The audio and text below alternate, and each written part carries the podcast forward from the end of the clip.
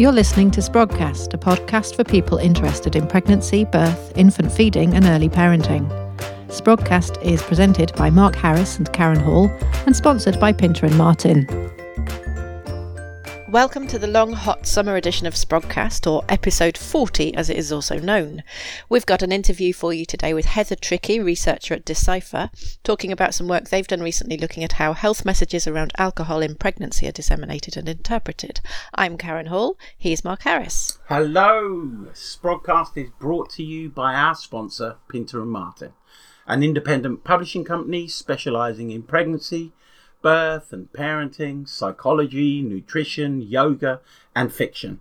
And you'll find them at pinterandmartin.com. Uh, we also now collect sponsorship at patreon.com slash sprogcast, where you can sign up for badges, t-shirts, and other rather exciting rewards. In fact, Karen, I'm looking forward to people signing up for that monthly uh, Google Hangout or Zoom Hangout uh, because I've got loads of stuff I want to talk to people about. And we've just put a thing on Patreon, which is an interview which um, Ellie Durant from um, Ellie the Secret Midwife um, interviewed me and Mark. Oh, yeah. About the origins of Sprogcast and what we've learned along the way, and we've put that on Patreon as well. So anybody who pays a pound, a pound, a dollar, a dollar. Um, has access to that extra. I listened to it uh, yesterday, and you know, our, our, commitment to production quality wasn't the same as this show, but uh, a, a, very uh, interesting interview, I think, looking back on it. Uh, yeah, and when I heard it back, um, you know, I got moved again because I remember I cried in that interview. Yeah. Um, and I felt I felt the power again of Mars Lord's uh, interview. So well worth a listen. And um, Ellie has some interesting stuff to contribute as well. I, I, I found that a really good free ranging conversation. Yeah, it was a super conversation. I really enjoyed doing it. And you're right about the sound quality. It was uh, more tricky doing three people than it is doing two people. Definitely. Basically. And, and you left in stuff that I know for sure from experience that you wouldn't have left in a show. Yeah, so thanks. How are you? I'm doing okay. I'm um, having a, a quiet-ish week, which is rather nice. Ooh. Before the summer holidays. Yeah, they're fairly quiet actually. I'm probably not working anything like as much in the holidays. Well, that's nice. But just, you got you just can't really. But you've got your son around. Yeah, that's nice. I like that. I, I like it when my boy is home. Yeah, we've got lots of nice things planned. How about you, Mark? How are you? Me, well, I, I am pleasantly, enjoyably busy. Got lots, lots going on. Good stuff. Uh, Birthing Awareness, the publishing company that uh, I've started, publishes its first book on August the 2nd. So that's been quite a, uh, a fast turnaround. Mm. The author's been writing the book for nine years, effectively. And uh, it feels like the right time for her to get it out there. So, and what's that? Finley's Footsteps. Oh, yeah. So that's been going on. Uh, I've been doing Rewind uh, MAM 3 process trainings. I was in London last week. Uh, I'm at Leicester University today, uh, De Montfort University, talking to students. Plenty busy. Mm. Yeah, that's and good. camping in between. Well, yeah, this is a great time of year for camping, isn't it? Ah, oh, especially when the weather's like this. I had a bandana um, suntan line. nice. which is not a good look. It looks like you could actually uh, it looks like the top of my head is separated from the bottom, like you could kind of crank like, it like open. an eggshell. Which, yeah, thank you very much. Humpty Dumpty with a beard. That's all I'm saying. But I would like, I would like a cranium that you could open up, and uh, that you could just download new information, just shovel it in. I'd like that. A bit like the Matrix. I'd like to be able to sit in a chair and you plug into the back of my head kung fu. That is not weird at all, Mark. I know so, shall we talk about our topic for the day? Why don't we? It's about health messages today, isn't it? Yes. So, um, the person that I spoke to, Heather Trickey, works for Decipher, which is the development and evaluation of complex interventions for public health improvement. Um, so, basically, examining how um, health messages are created and delivered. And she works with a Dr. Rachel Brown at Cardiff University. And the article we were looking at was the one that they've just produced about the um, health messages about drinking in pregnancy. Yeah, it's a tricky one. I, I, it's a tricky one, isn't it? You know, throughout my career, uh, different health messages have been emphasised at different times. You know, whether it's Edwina Currie and salmonella in the eggs, Mm-hmm. or, or nuts. You know, don't eat nuts because you're more likely to get an allergy. The eggs one is interesting, actually. I'm glad you mentioned that because um, how long is it now since um, the Food Standards Agency said it was actually quite safe to eat soft boiled eggs? Yeah, a couple of years. Um, I, I know it's relatively recent, but certainly I was saying it when I was still doing introducing solids workshops, and that's got to be a good two years ago. That the, the Food Standards Agency has lifted that recommendation not to, to eat soft boiled eggs. Yeah, Pregnant women, women are still telling me that they're not eating runny eggs. I think that's because these messages take a while to seep down into popular culture. But they shouldn't take You know, a while to seep down into midwifery. Well, What? What? Because because midwives aren't humans. Well, no, because health their job is delivering health messages. They surely will be updated regularly. Well, well, I, I've been out of the NHS for a good few years now, but we didn't have systematic updates, uh, particularly. I mean, we have yearly updates, and some of my midwifery colleagues listening to this will be able to put me right, and they should because I need it. Uh, you know, you know, maybe there are regular uh, update messages put out, but in my experience, it wasn't something that was done systematically. That's quite concerning, really, isn't it? I mean, if if there are new Well- developments, then isn't that something? Well, I, I, I think yes. If Public Health England or who was that body you were mentioning? Um, the Food Standards Agency. Yeah, if they if they come to the point where they uh, issue guidance, we know that they're not the most impetuous bodies, are they? You know, they take a while before they issue guidance, and it goes through a number of processes. So, if these bodies are issuing uh, guidance, midwives and birth professionals generally should be updated as soon as is possible. I, I agree. But let's be honest, right? I mean, we're going off top. No, we're not No, we're not. when it comes when it comes to vaping, right? For example, we've done a brilliant show on that. I enjoyed that one. When it comes to vaping, Public Health England have said that vaping has a zero impact on the air quality of other people. Right? Zero. Public Health England. Yet still, vaping is banned everywhere you can think of in public. Well, that might not necessarily be because of the health impact. Maybe some people just don't want to breathe the smells that other people are emitting. and that's fair. I get that. I mean, I totally get that. Um, and it's you know, it's about having concern for other people's experience of breathing in the the fragrance, but it's not going to have an impact on their health. The the other thing, uh, Public Health England says that that vaping, for example, decreases the risk uh, in the context of smoking by ninety eight percent, and they say that's conservative. Right, so we know those two things about vaping, but I can't tell you the amount of midwives and birth professionals. If you mention vaping as an option for a pregnant woman, if she's struggling to quit smoking, they go, "Oh, but we don't know the dangers yet." And do we know them? Do you think? Well, no, of course we don't. Of course we don't know the long term dangers yet, Karen. But we do know, according to Public Health England, pretty conservative, has to be said, it's small c, are telling us zero impact on air quality and reduces the harm in the context of smoking by 98%. Hmm. So that's what we do know.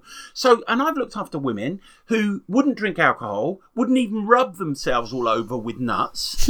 But can't, but struggle. I wouldn't rub myself all but- over with nuts, Mark. well, well, I might. It just depends who I'm with. But but, but but struggle completely to stop smoking and feel totally guilty guilty about it. So I think the onus in that context, and we're talking about food and breastfeeding and all that sort of stuff, the onus in that context is to midwives to confront and birth professionals to confront their own prejudice about vaping and offer that as a, a solution to a woman that's struggling to give up smoking. Now, I'm not saying they should actively encourage people to start vaping, but we know that smoking causes the binding of carbon dioxide to the hemoglobin. You know, it has massive impacts on pregnancy. vaping would, would reduce that enormously. But often I'll say that to midwives or birth professionals, and they go, "Oh yes, but we don't know the long term implications." No, we don't. You know, no study, no study's been done on the long term implications of eating loads of bananas every day. Um, yeah. So be careful. be careful with that nana. be careful with that nana because you don't know the long term implications of that. How dare you recommend bananas to pregnant women? So that's that. That's a, such a good example. Not the bananas, the vaping, um, of what um, Heather and her colleague were researching because they had these four groups. One of whom was a group of midwives, and they they were exploring how the midwives understand and then pass on the message about alcohol. And you can really apply that to the information about vaping because if it, was very clear that the the midwives in this study tended to prefer a, a very simple message. And that's you know you can apply that to bed sharing as well can't you? The the message from health professionals lacks the nuance that allows parents to make their own decisions it it's more of a blanket well don't know about that don't do that But to, I think humans find binary choices easier to make. The illusion that there are uh, just two choices is is more comfortable. You know, when nuance enters in, it becomes a little bit confusing, and we despise often the feeling of confusion. Of course, the other thing is. All right, so these midwives have got to give all, and birth professionals, got to give all this information in 15 minutes. Yeah and that's going to have a massive impact on how much discussion they can have about all these different things Of course it is. And then and then what happens is their their appointment time starts slipping. They get behind. They get stressed. They get reviewed by their manager. Of course, they want a yes and no uh, approach to giving information. How how could how would it work otherwise, Karen? Well, quite. I'm not in, in disagreement with you. I'm thinking No, about know, all the, the, the midwives and particularly the student midwives that we tend we interact with on so- social media who are really passionate about empowering women. And I'm thinking about the reality of that 15 minute booking an appointment where they've got to convey all this information in as helpful a way possible. There's a real mismatch there. Yeah, and and they've got evidence it, so it ends up as a tick boxing exercise, right? Well, I can remember my booking in appointment. The only things I can remember about it as the midwife dissuading me from having my baby at the birth centre because um, if it went wrong, we'd be transferred to Slough and then it would have Slough on the birth certificate. Um, that was the, the argument she gave me for not using the birth centre.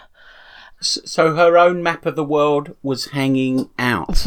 Yeah, and, and her class prejudices, I think. Like, Absolutely. Slough was an Uh, her- undesirable location to have on your birth certificate. What nonsense.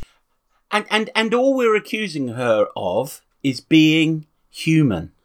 Right. I mean, the, the human being cannot operate outside their current prejudices. Yes, they can. And, Yes, they absolutely can. They can recognise No, their they prejudice can't. and they cannot say yeah, they that. can. Ah, ah, that's the key point. That's the key point.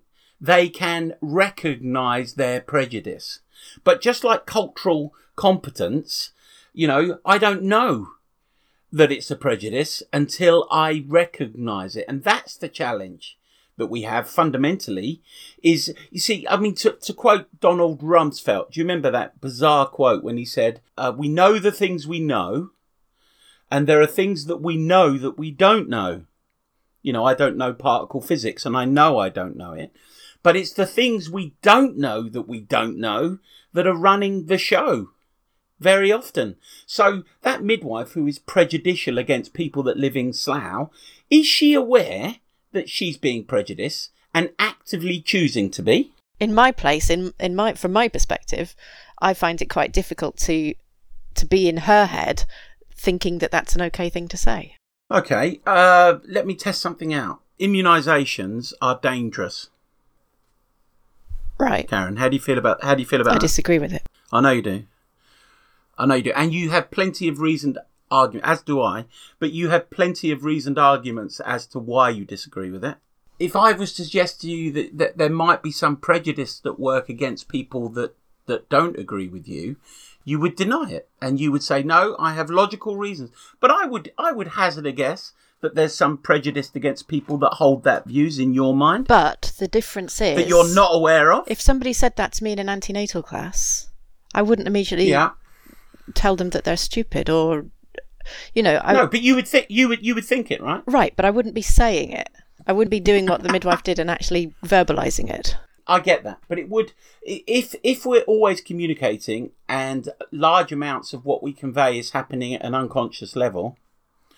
There's a sense in which whether you like it or not, they th- there will be a difference in in how you uh, communicate about immunizations and not being immunized. But that's my life all the time. My entire job is talking to people who think that breastfeeding is a, a bit weird and far too tiresome and probably painful, and they definitely don't want to do it. And no, I get that. I can absolutely. I suppose it is different because I do understand where they're coming from, but I my Yeah. job is to keep my feelings about that inside and help them with their feelings about that by sharing information and, and all the other things that I do. I get that, and and uh, I'm talking about me, not you, and, and I will do my best to keep that on the inside. Yeah. Right, I will do my best. All I'm saying is, our, our best w- will not stop that leaking out in some way. Whether it's muscle tone on the face, whether it's a particular body posture, whether it's a change in our language, the way we, the, tone of our language, or the, the rhythm and cadence of our language, what we really think will be seeping out, even if the words are politically on message. Mm, isn't it? I- I'm I'm amused by the fact that um, the health message that we found ourselves discussing is whether or not one should have one slough on the birth certificate. Everybody listening in Slough, I'm sure it's a lovely place. We apologise. It wasn't us, and we didn't say anything about bombs falling on you either. no, people should um, people should visit Slough. It's all right. This is getting to the heart of um, Decipher. Decipher. Lovely, lovely acronym. Super, I think, because there is a deciphering job that needs to go on. You know, to to crack the code. I think the root of the word, isn't it? To Oh, yeah, decipher. yeah, yeah. Shall I tell you the other thing I can remember from my booking in appointment? Go She on. told then. me to keep my legs together. I thought that's a bit late for that now. It was to do with getting out of the car, and I think it was like a to do with um, pelvic girdle pain. Oh, oh, not bad advice then. Well, presumably, but I just found it amusing. And I didn't really you, you put it. why she was you, saying you, you, you put it into a contraceptive context. I most certainly did. Oh. It was a strange thing Very to funny. say. Keep your legs together. What's the other thing they are, they ask? They're still asking this. Are you going to breastfeed? Yeah, are you going to Yeah, breastfeed? isn't that an interesting way of conveying a health message? It, it, but it does depend on the tona- intonation of the voice, right? But even just saying, "Oh, you have a choice here." Yes. Oh, I get it. So I, I get it. So you're saying the presuppositions inside that are suggesting that that's the only option? No, I think that the the supposition in that is that you've you've got two choices here. Which one would you like? And it's it, another one where it just simply isn't that binary, is it? No. So how would how would you have preferred to be asked that question? I don't think you need to ask that question. Well, that she does, he or she does, because they'll have a tick box In that case- feeding choice. What are your thoughts about feeding? Nice. I like that. Back to the um the interview. It's always going going to be a massive challenge conveying health messages and balancing the risk to people not complying inverted commas. Mm. You know, alcohol's a point in question, isn't it? Yeah, well, isn't the universal health message to everybody, not just pregnant people, that no amount of alcohol is a safe amount of alcohol? But we routinely ignore that. Yes, we apply it. We say that applies to other people that are stupid. Hmm. I can manage my own alcohol and be safe. Yeah, I like to tell myself I can do that. Hmm. Especially after a few, I get better at it. Hey, and I, I mean, England will have either won the World Cup or not uh, when this uh, interview goes out. Um, but I will be convinced I can manage my alcohol until after the game, and then I'll know the truth. Well, yes, we shall see. Actually, Yeah. what what Heather says in the interview about our drinking culture is um, that that that was quite an interesting reflective moment for me listening to her talking about that. That the fact that you, you you can't just not drink in Britain. You can't. Because, well, if, a woman doesn't drink, then the first question she's going to be asked is, is she pregnant? Yeah, that, So yeah. it, point. it signals something, and you, you get put under a lot of pressure. I was out with um, some friends in London a couple of weekends ago. Um, it was the the um, weekend of the first England match, I think, in fact. Um, and we were in the pub, and one of the people said, "Right, I've got to go now. Got to meet a friend." And another person said, "No, you can't go. You've got to have another drink. I'll buy you another drink. Right, I'm going to buy you another drink right now." And put masses of pressure on him to stay and have another beer, even though he'd said he didn't want to. And it was quite interesting Yeah. to watch that and think, Yeah. "This is making me quite uncomfortable." Yeah, I, I, I, I do get that from the kind of cultural pressure. Of course, it is the illusion. There is an illusion at work that someone else is actually causing my emotional responses and behaviour. I mean, that's very that's very rarely the case, isn't it? Unless I'm being handcuffed and drawn away, or force fed, or tube fed a beer.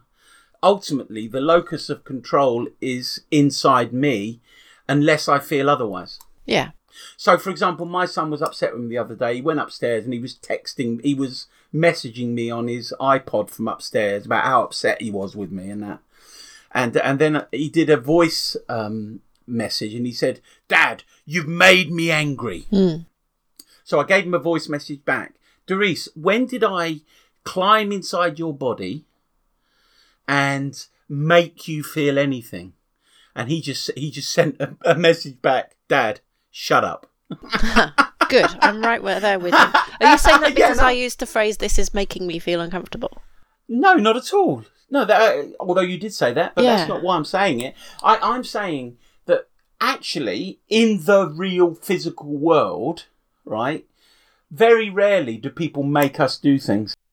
Hmm. I don't know whether I'm in agreement with that. I'm because I'm thinking about this this person who's who really really wanted to leave, and in the end did leave because they'd run out of his beer. Um, Yeah, but the, the point being, what was stopping him just saying, no, thank you? Well, social I'm gonna- pressure. You can't deny that social pressure but- affects well, people. yeah, I, no, but when have you tripped over sh- social pressure in the street? But that doesn't make it not a thing Exact- it- that no, affects it people. is. It, it is a thing. I'm not saying it's it, it's a. It has a real world effect, but, but ultimately, no one's making anyone do anything.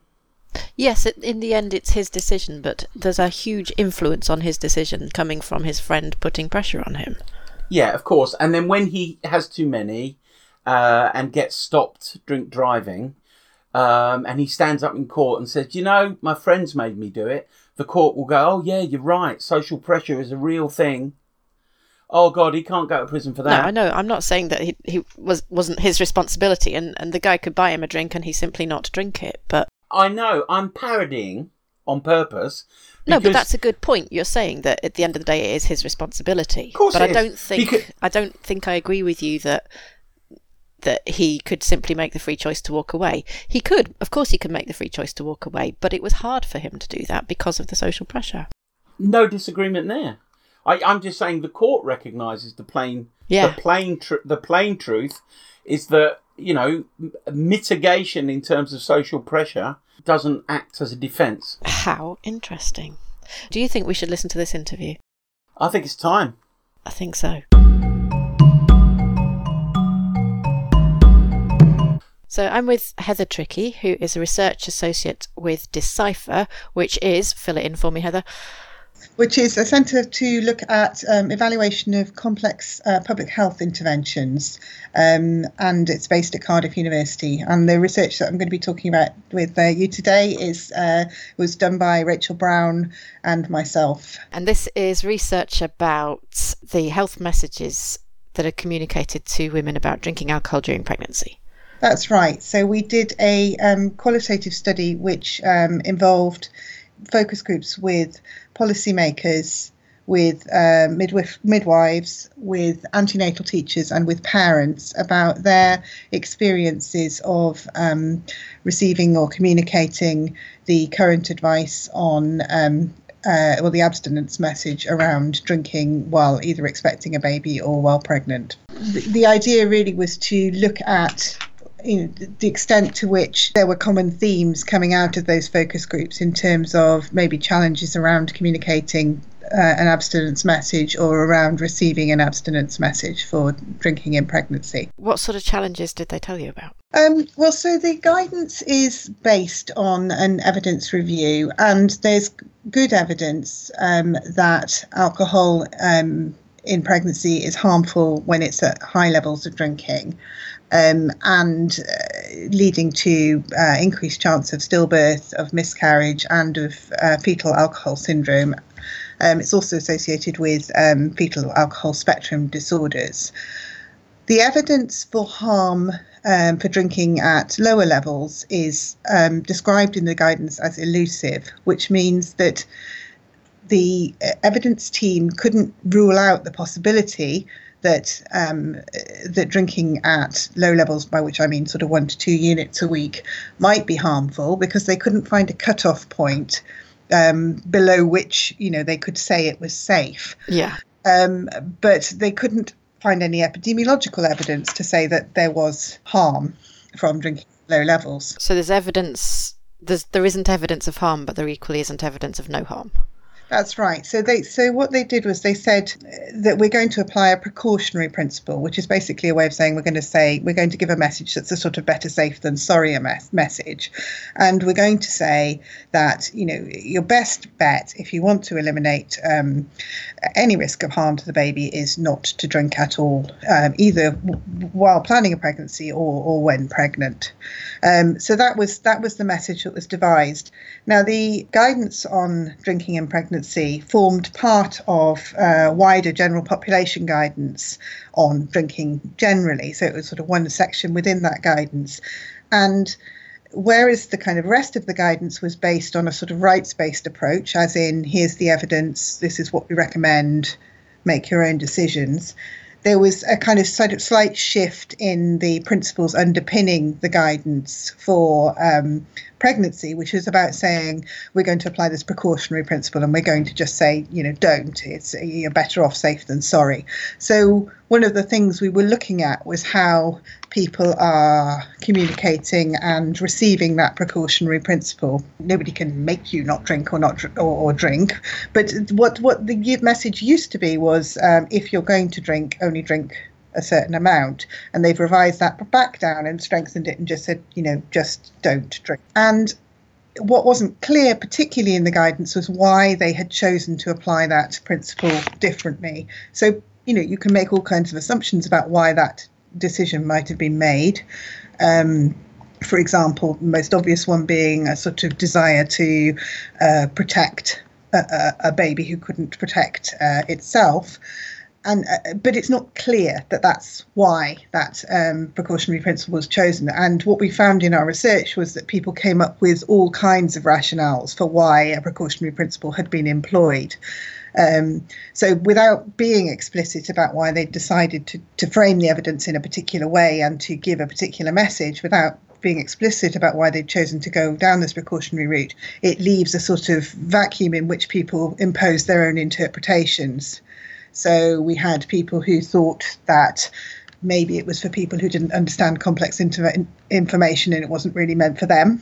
Mm. Had people who thought that um, it was the state's responsibility to intervene and to protect the rights of the unborn baby. Um, we thought we had, you know, so we had people who thought, well, actually, perhaps this is about finding a good window to intervene because um, uh, people want to change their behaviour during pregnancy, and perhaps if we give them a strong message, then they will uh, change their lifestyle in all kinds of ways in a more permanent fashion. So perhaps if we can get them to abstain now, then perhaps they won't drink when their children are little. So on the basis of the theory that people are more receptive to learning in that time. That's right. This idea of a teachable moment. So in the absence of a clear rationale for, give, for taking a precautionary approach, what we found was that people come up with their own reasons. So another one was, well, people, you know, women aren't capable of knowing how much they've drunk. I mean, not just women, just in general, we don't know what a unit looks like, and so actually, it's it's simpler to just say don't than to leave people to make the mistakes. From a midwifery point of view, from the people, the, the midwives we spoke to, there was a sense in which it's just easier to give a clear message that actually telling somebody not to do something or you know do this and don't do that. It's much more congruent with some of the other messages that, that are given around smoking or shellfish or whatever, um, and that, that so this is an easier message to give, particularly given the time frame for some antenatal appointments, um, and it's just a clearer message for people to receive.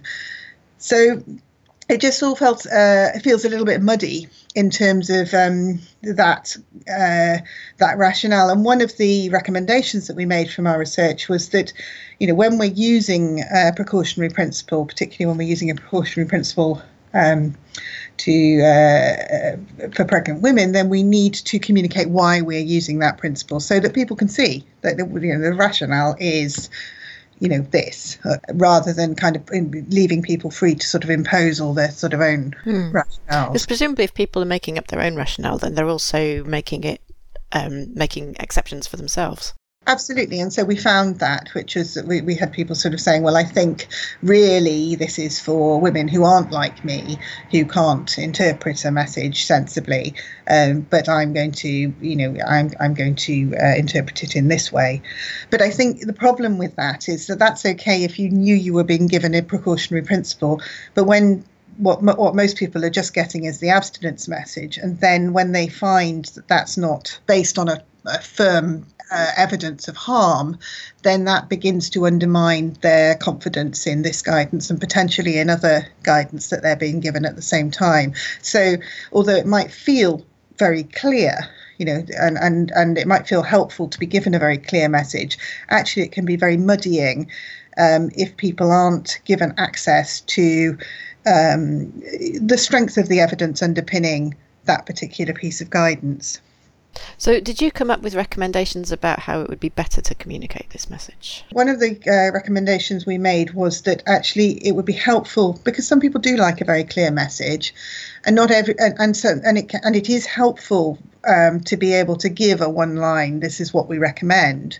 But that we should be um, layering our exp- uh, uh, providing opportunities for people to layer their explanations, so that we should, as well as being as giving people you know whatever the top line message is we should be giving people the opportunity to explore the evidence under this and the strengths and understand the strengths of the evidence under this and perhaps to understand the controversies around the evidence under this so that people can go to a depth that suits their needs rather than assuming that everybody or sort of one size fits all clear message is actually doing the job for everybody. So that was our recommendation around um, communication. And there's a piece of work really that needs to be done on how do we respectfully give people that message without unraveling all the work that the evidence review team has done, which is, you know, to it, you know the precautionary principle is is is not um, in itself wrong evidence lack of evidence of harm doesn't mean absence of harm.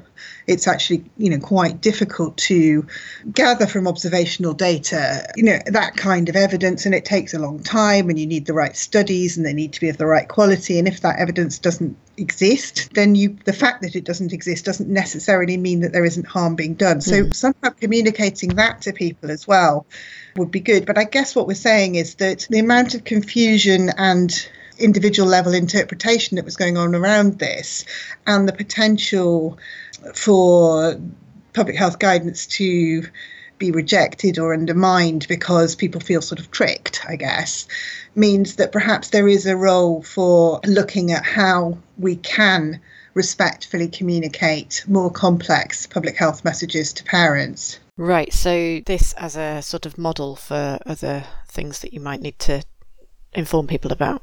That's right. So we're not just talking about alcohol. We're talking about a whole load of different um, messages. You know, smoking or what you eat or you know, all and par- parenting stuff as well. But yes, and sort of much wider than that, really. So all the various risks.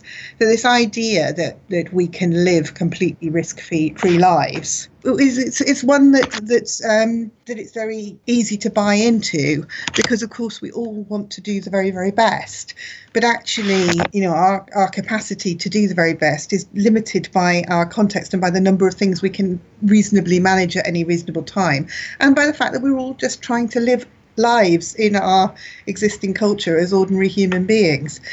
And that we will have different ways of doing that depending on our personality, values, context, and so on. So, you know, giving people capacity to sort of think more in a more complex way about some of these issues would actually potentially give people um, just allow that that conversation between a public health message and the individual receiving it to be more responsive to individuals' needs.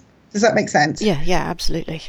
I mean, the other thing that that about about this um, message that we found was that there is a sort of poor interaction with the reality of pregnancy planning. So we have in this country um, about a third of pregnancies are properly properly planned, and then you know a third are really not planned at all, and most you know another third are sort of somewhere in the middle. Now the guidance is to abstain from drinking in the period leading up to pregnancy and when pregnant. And of course, for many, you know, given that we live in a culture where social drinking is absolutely the norm, it means that many women do drink in pregnancy.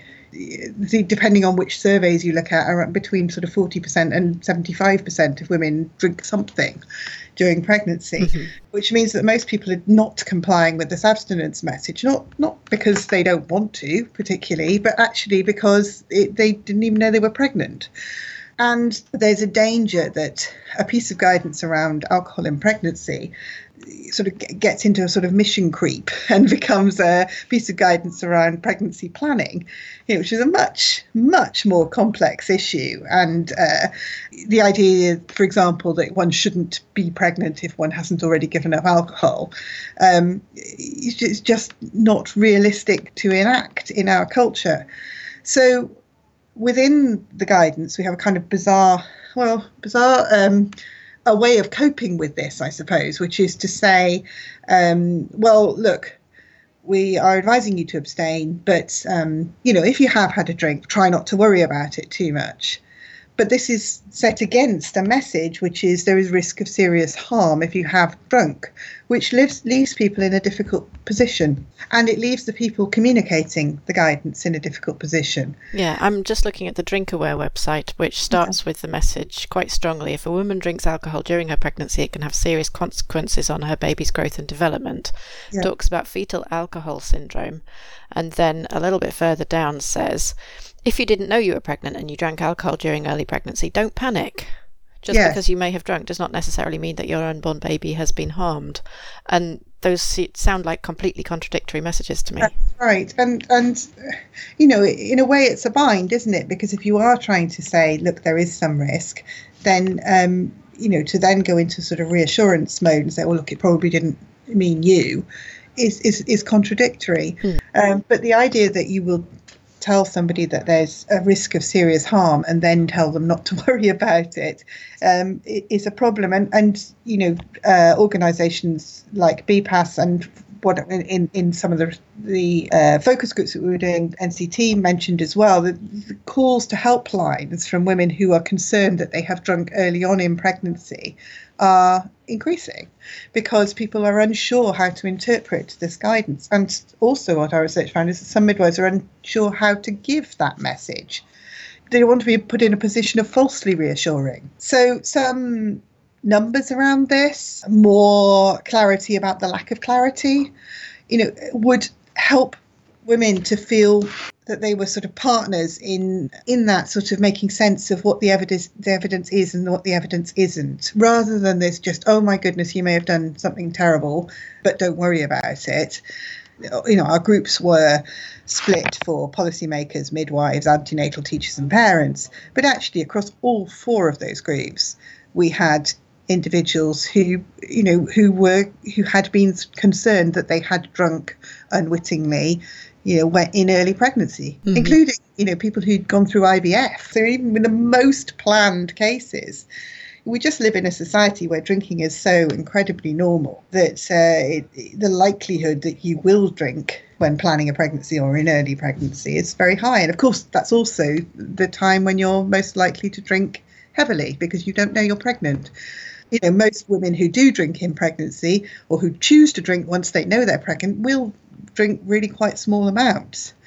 You know, you're more likely to do the heavy drinking early on. And the guidance just doesn't quite give people not this you know it's not a problem with the guidance because again that's sort of based on the evidence review but the communi- communication strategy beyond the guidance doesn't quite give either the people giving that message or the people receiving it um, a satisfactory way to uh, think about how to take that forward at the present. Was there any one particular group that had difficulty with getting their heads around the complex message?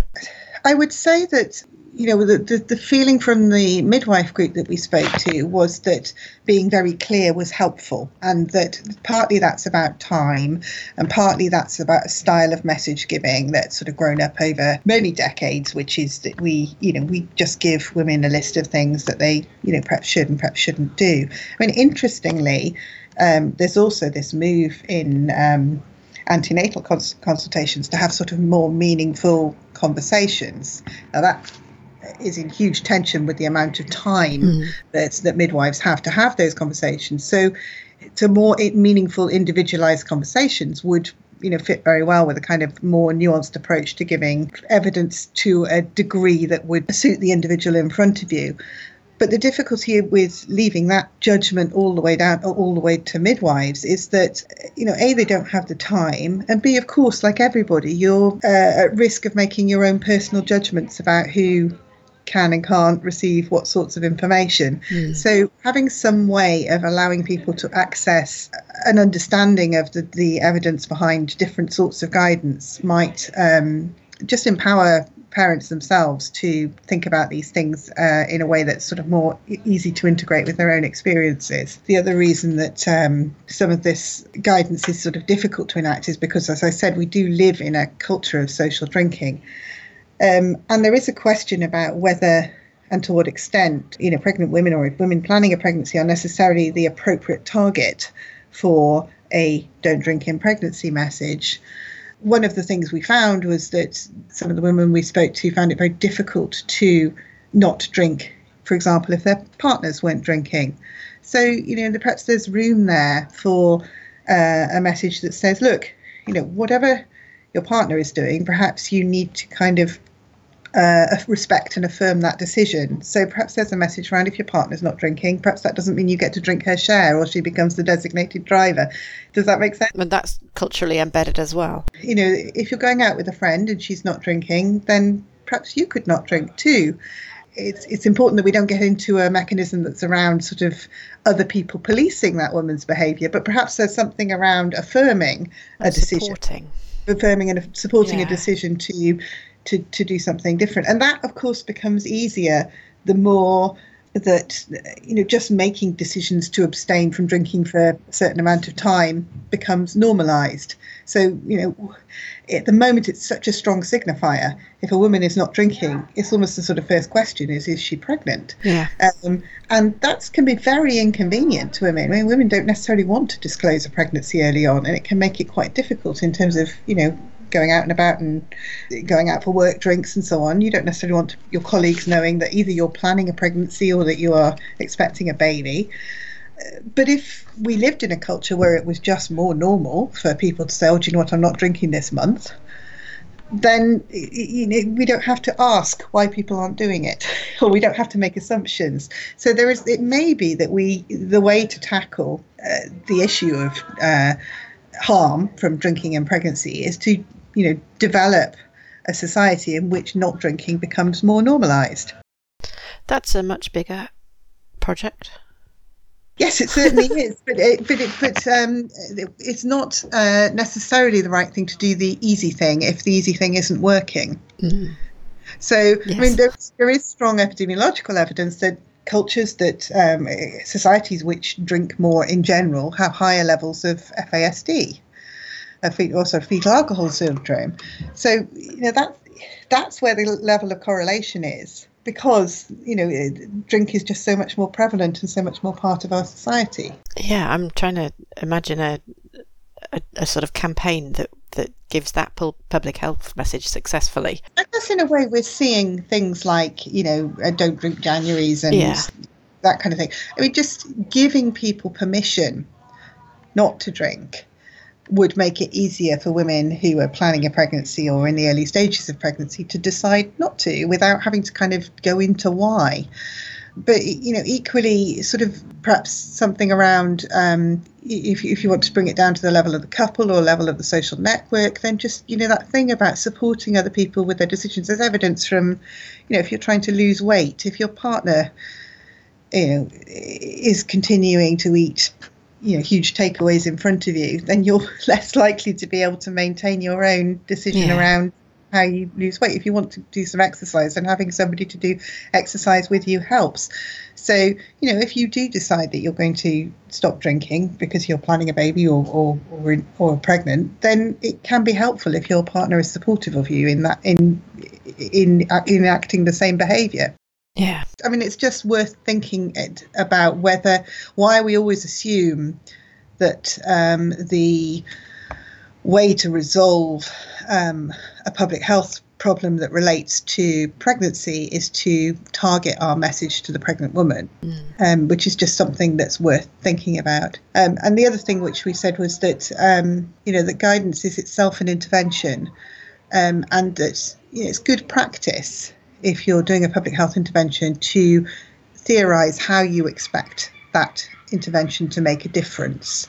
So, if you're going to put out an abstinence message, what do you expect the behaviour change to be? How will you know it's been successful? And how do you expect that behaviour change to happen?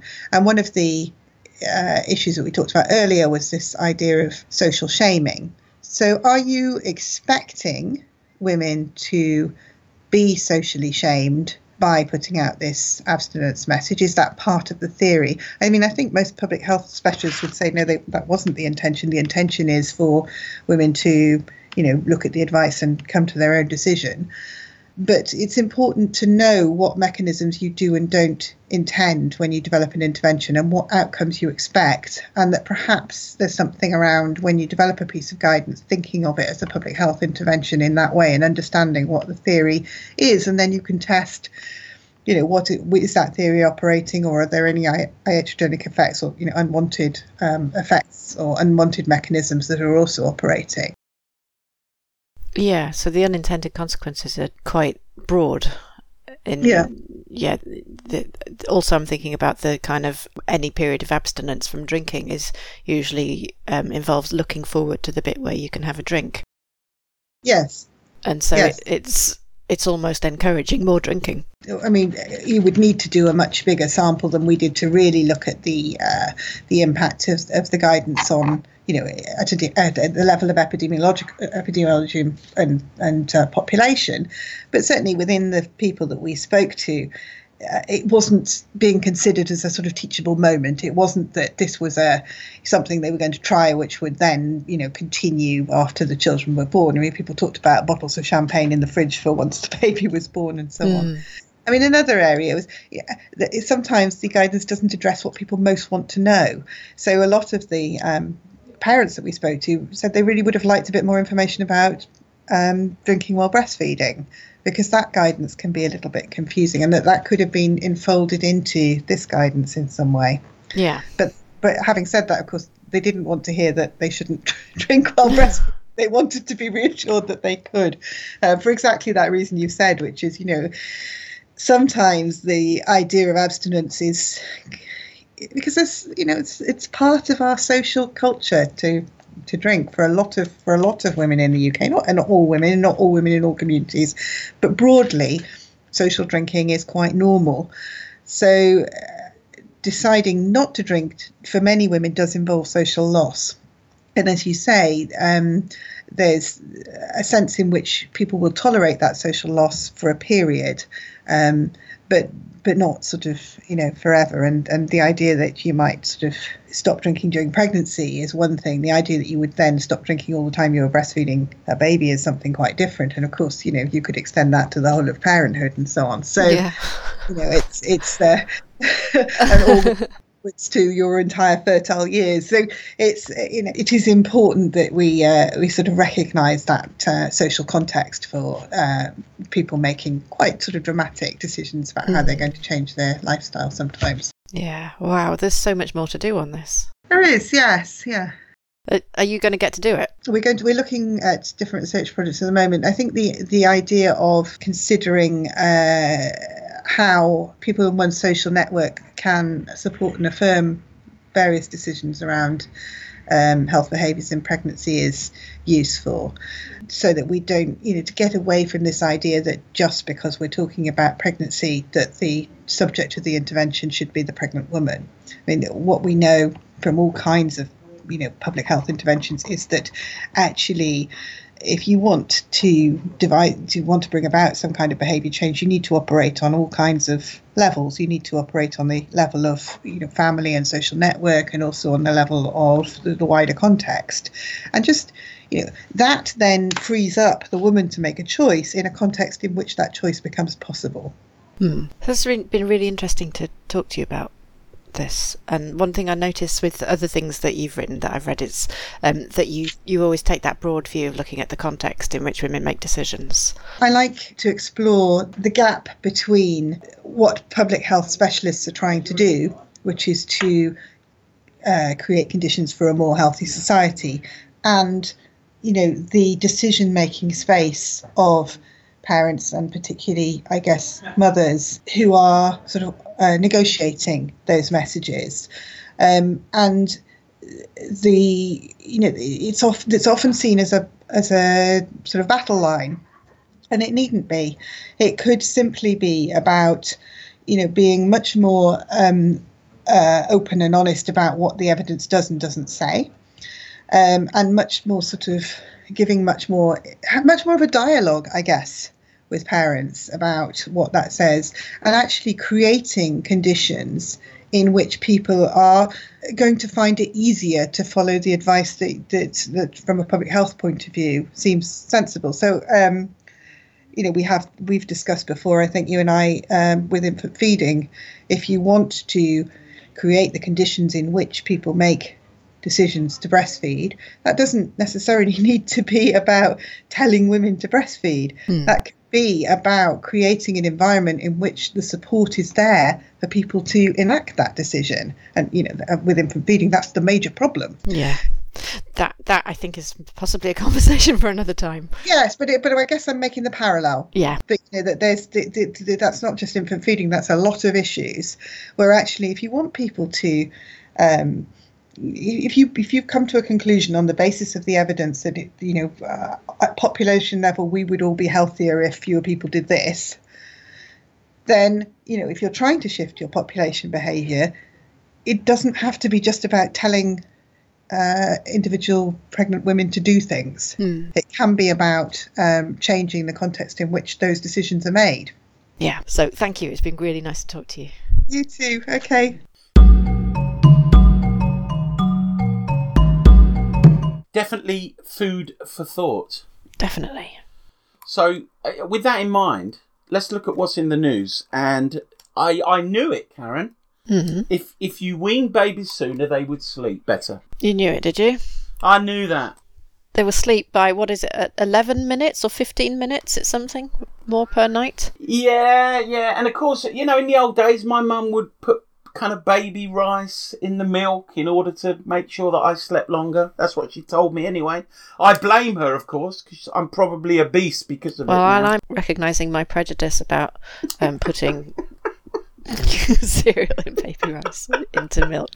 I am teasing, of course, because um, I, I, I definitely want to hear your views on this. I was rang by London Broadcasting Company yesterday, LBC, and asked Yeah. to go on their programme about this. Yeah. And I, I declined. I said it's outside of my area of uh, specialty. Ah, they've rung me before. I wonder who they got instead. I actually said to them, uh, "You need a health visitor or or or someone like that." Or Amy Brown would have been. Amy The Brown person would have to been go to. bloody spot on, wouldn't it? I, Yeah, well, I think- she's already written about it, hasn't she? well, I was yeah, I was in the car. I was on a hands free, and my wife was in a hurry to get to Primark. So that's my uh, my, my Don't wife. mention that. I'm Sorry. recognising my prejudices about Primark. Prime. Um, Yeah. We should say we're talking about the news um, article yesterday featuring some research, and the headline I've got here on the BBC News is "Babies given solid food sooner sleep better," and this is a study in JAMA Pediatrics. Is that what we call it? I, don't know. guess. Go on then. Tell me uh, uh, your thoughts on the study. Right. So this is a randomized clinical trial by Perkin, Bahnson, and Logan et al. And they studied 1,303 three month old infants randomized to early solids introduction versus exclusive breastfeeding.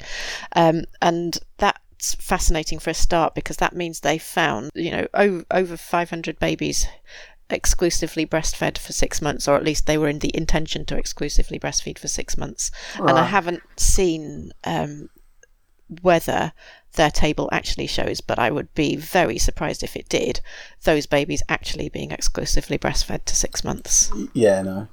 So it's already, the water is muddy to start with. Of course How the hell, sorry, sorry, on now. Martin, how did they get ethical approval to do Well, this? that was my next question. How, in in the light of existing evidence, did they get ethical approval? there's good evidence that early solids has a health effect and introducing formula early has has a, an Yeah. effect on baby's health so how how did they go to an ethics committee and say but it's okay because we'll be able to show that babies fed solids before their gut is ready will sleep for 11 minutes longer per night Yeah, it will shorten their life, but you'll get more sleep. Better sleep was defined by the parents. We always pick holes in design, but they deserve it when they're wh- wh- when the design is poor, don't they? well it's not just the design but this entire thing just fills me with concern. Tell me about the, the, your concern. the I, I don't know the the philosophy behind it that that it's it's good to cure the sleeping patterns of newborn babies, Yeah, which seem to me biologically normal and and Yeah. appropriate. yeah, The fact that a baby wakes frequently, I know that's difficult for parents. yeah. Well, none of this But- stuff exists in a vacuum, does it? You know, these hmm. parents are living busy lives. But that doesn't mean their baby needs to be fixed by doing something that might work in the short term but could have long term, you know, repercussions. Yeah. If you read Maureen Minchin's work about the early introduction of formula, Yeah, that's a, that's you know three great big tomes worth of reason not to do this study. absolutely. Fifty quid's worth of book. And then th- what the message this is sending to parents that your your babies who wake up um, in the night are in some way broken and need to be mended. Yeah, and Yeah, that means I- you've got to compromise breastfeeding in order to make them sleep longer. yeah, yeah. I, I wonder how the formula companies covertly sponsored this research. Yeah, that was the first thing I looked at, and I couldn't see anything obvious. No, it'll be hidden if if it's there Mm. at all. Yeah, Uh, because I think that's the way they work, he says, in a conspiratorial voice. yes, I think we're at that point where we talk about inspiration. yeah. What's inspired you this month, oh Karen? So I've got something to tell you about, which is um, a, a video. It's about an hour long of a stand-up routine by a comic called um, Hannah Gadsby. Ah, and it's it's called Nanette, and she is she's Tasmanian and she's gay and she's a feminist and if you watch this you will it is going to make you cry cool. I'm going to watch it. Which is not what you necessarily want from stand-up comedy but that is what will Ah. happen it I, I i want everybody if you don't watch this you're not allowed to listen to any more broadcast Did you hear that out there? If you do not watch this, you are banned. so why did it inspire you? You haven't told us. I kind of don't want to. I, I think right. that it's something that's, you know, I, I watched it not knowing what to expect, but having had it recommended by several people who I respect, and um, thought, well, everyone's talking about this. I want to know what it's all about. And I watched it, and it starts off quite funny. She's a Yeah. good stand-up. She's explaining her process some of the time, and that's that's quite cool and, and interesting stuff. But she is angry about the world, and what she says is very moving, and it, it certainly makes you think. Um, but it's not funny by the end of it. I'm going to watch it straight after we've recorded this. So, It's, on Netflix, I think. so thank you for that. No, that's all right. What? How about you? Uh, it's a Netflix series, and it's called Sense Eight, and it it it it's weird. And if you if you don't if you, you know if you have sensibilities about watching sex and stuff like that, don't watch it because there are sex scenes in it. But it's exploring uh, a Jungian idea of cosmic consciousness. Uh, not just a Jungian idea, but a chap called Rupert Sheldrake, who's a PhD, who has a theory that he calls morphic resonance. And um, what do I mean by that? So, you know, most materialists would say that consciousness is an epiphenomena of the brain. So, consciousness is a product of brain mechanisms.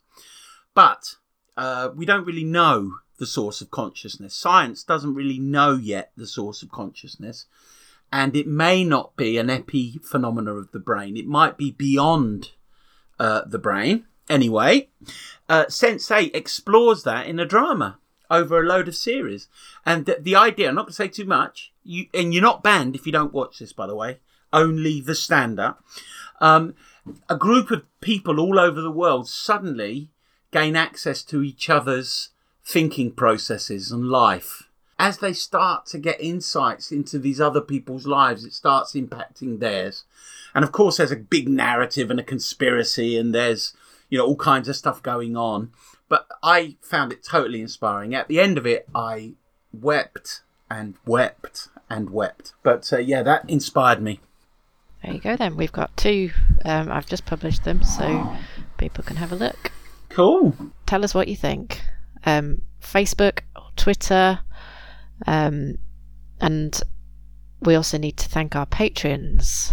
Shout out to the Patreons. Come on. Thank you to everybody on this list Emma Zweig, Maddie McMahon, Francesca Stitch, Becky Talbot, David Foxwell, Abigail Harris, Catherine Hart, Mary Furman, Sophie Messenger, Alex Cass, Laura, Mark Harris, Jamie and Bev, Nikki Mather, Megan Stevenson, Emma Spillane, Chris Manners Lily, Stacey Painter, Natalie Thomas, Katie Lockie, Helen Knox, Kate Shepherd, Rebecca Mandalia, Rachel Plachinsky, Laura Welding, Nina. F- I can't even pronounce that, Nina. I'm sorry. You will have to tell us how to do it.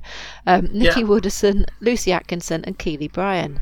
Thanks, everybody. Some of those Wow. are people who have already received badges, and we want to see your photos. If you would like to Facebook or tweet your pictures of you wearing your badges, and the t-shirts will be on their way soon, and the books. Yeah, the books. Oh, I've got books going out today. Fantastic. And uh, t-shirts. I shan't update you on the saga, but by the end of next week, I should have them. Excellent. Good. Thank you for that. Um, on our next episode, we're talking about induction. We've got Rachel Reed, who has a book out on that subject. Um, um, and, and that's all for today. You can get in contact with us at facebook.com slash Sprogcast and at Sprogcast on Twitter. I think you've already said all this, haven't you? No. If, if you're listening on iTunes, pause and go to iTunes and leave us a review. Uh, A- a why not review. leave us? Why not leave us a five star review? That would be nice. That'd be great. And of course, you can get us at the Patreon page, which is Patreon.com slash Sprogcast for all your t-shirt and badge needs. Ooh, and just one last thing. We've got our interview on there, and there is an hour and a half long video of me having a conversation with Denis Walsh in his front room, talking about his life in midwifery, his research, his radical daughters that defaced public signs because of their feminism. Um, it's really an interview not to miss. Anyway, I think that's about that's about enough, isn't it, Karen? Yeah, that's enough. Um, we'll talk to you next month. Bye-bye. Bye. You've been listening to Sprogcast with Karen Hall and Mark Harris. The news we've been discussing is on our Facebook page, facebook.com slash sprogcast. And don't forget you can buy great books from pinterandmartin.com using the discount code SPROGCAST at the checkout.